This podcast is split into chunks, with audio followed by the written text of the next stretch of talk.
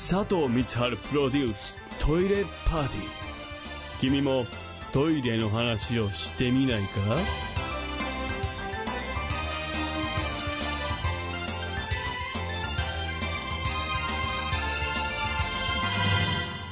えー佐藤美沙でございます。えー、質問をね、えーいただいております。質問、えーラジオネームすりみからいただきました。先日、世界一辛いと言われる担々麺を食べてきました。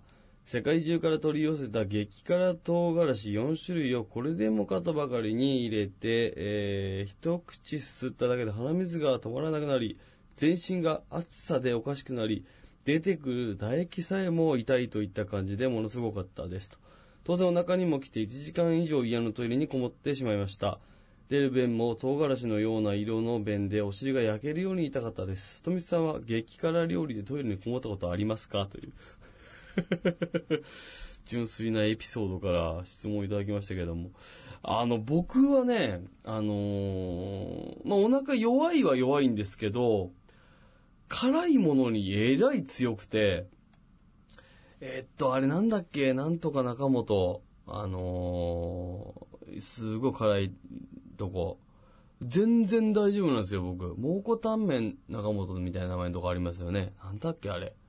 あ確か。で、あのね、で、辛いものも好きだし、で、得意なんで全然食べるんですけど、あのーみんな、こう、お腹に来るよとかって言うんだけど、そこがね、僕大丈夫なんですよ。あのー、これなんていうんですかね、胃が強いのか、その消化器官が強いのかなんか、わかんないけど、だから、一番いいんですよ。だから辛さ、辛いって言って楽しむことだけで、その後の苦労は一切ないんですよ。やっぱりこうトイレのこと好きだとこの便に恵まれんのかな、やっぱな。うーん。だから僕はね、この質問で言うと、こ、こう、激辛料理でこもったことはないですね。単純な下痢でこもることはありますし、あとはトイレに置いてある三国志が楽しくてこもっちゃうことはありますよね。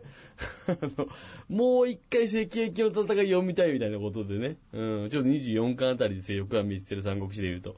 うーん、読んじゃうっていう、そういうこもり方ありますね。だそういうなんかトイレを楽しく、トイレが、うん居心地よくて楽しくなっちゃってこもるっていう方はいいですけど、こういうなんか、お腹痛くてこもっちゃうっていうのはちょっとこう、辛いですね。だからこそそういう時こそやっぱトイレを居心地いい空間にするために、やっぱ好きな漫画を置いたり、好きな本を置いたりした方がいいですよ、スリミも。ね、えー好きな曲をね、かけれるようにしたり。うんぜひその激辛でね、お腹痛い状況を少しでも紛らわせることができるようなトイレのその装飾をね、ぜひしてみてください。